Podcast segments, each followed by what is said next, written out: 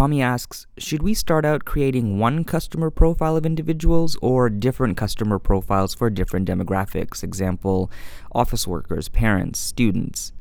There might be a lot of overlap in the customer profiles, but also some differences. Or perhaps we should create one master profile and supplement it with additional, more specific customer profiles. So you're probably going to start out with one target customer segment who you think is most interesting, and you're going to conduct interviews and do experiments maybe with a specific customer segment. But what you will quickly learn is that even within that specific customer segment, you'll find that um, you know they might have different jobs, pains, and gains, and that you can cluster them or, or see patterns according to different jobs, pains, and gains.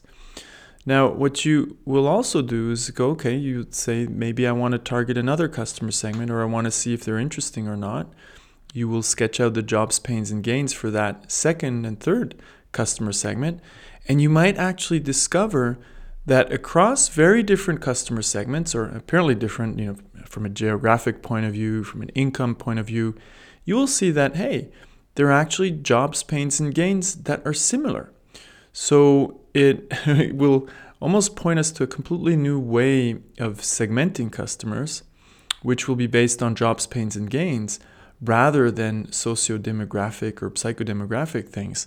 Um, that's a that's a new way to look at customer segmentation, but you will have to start out with a starting point. So you are going to select um, a first customer segment to um, understand them.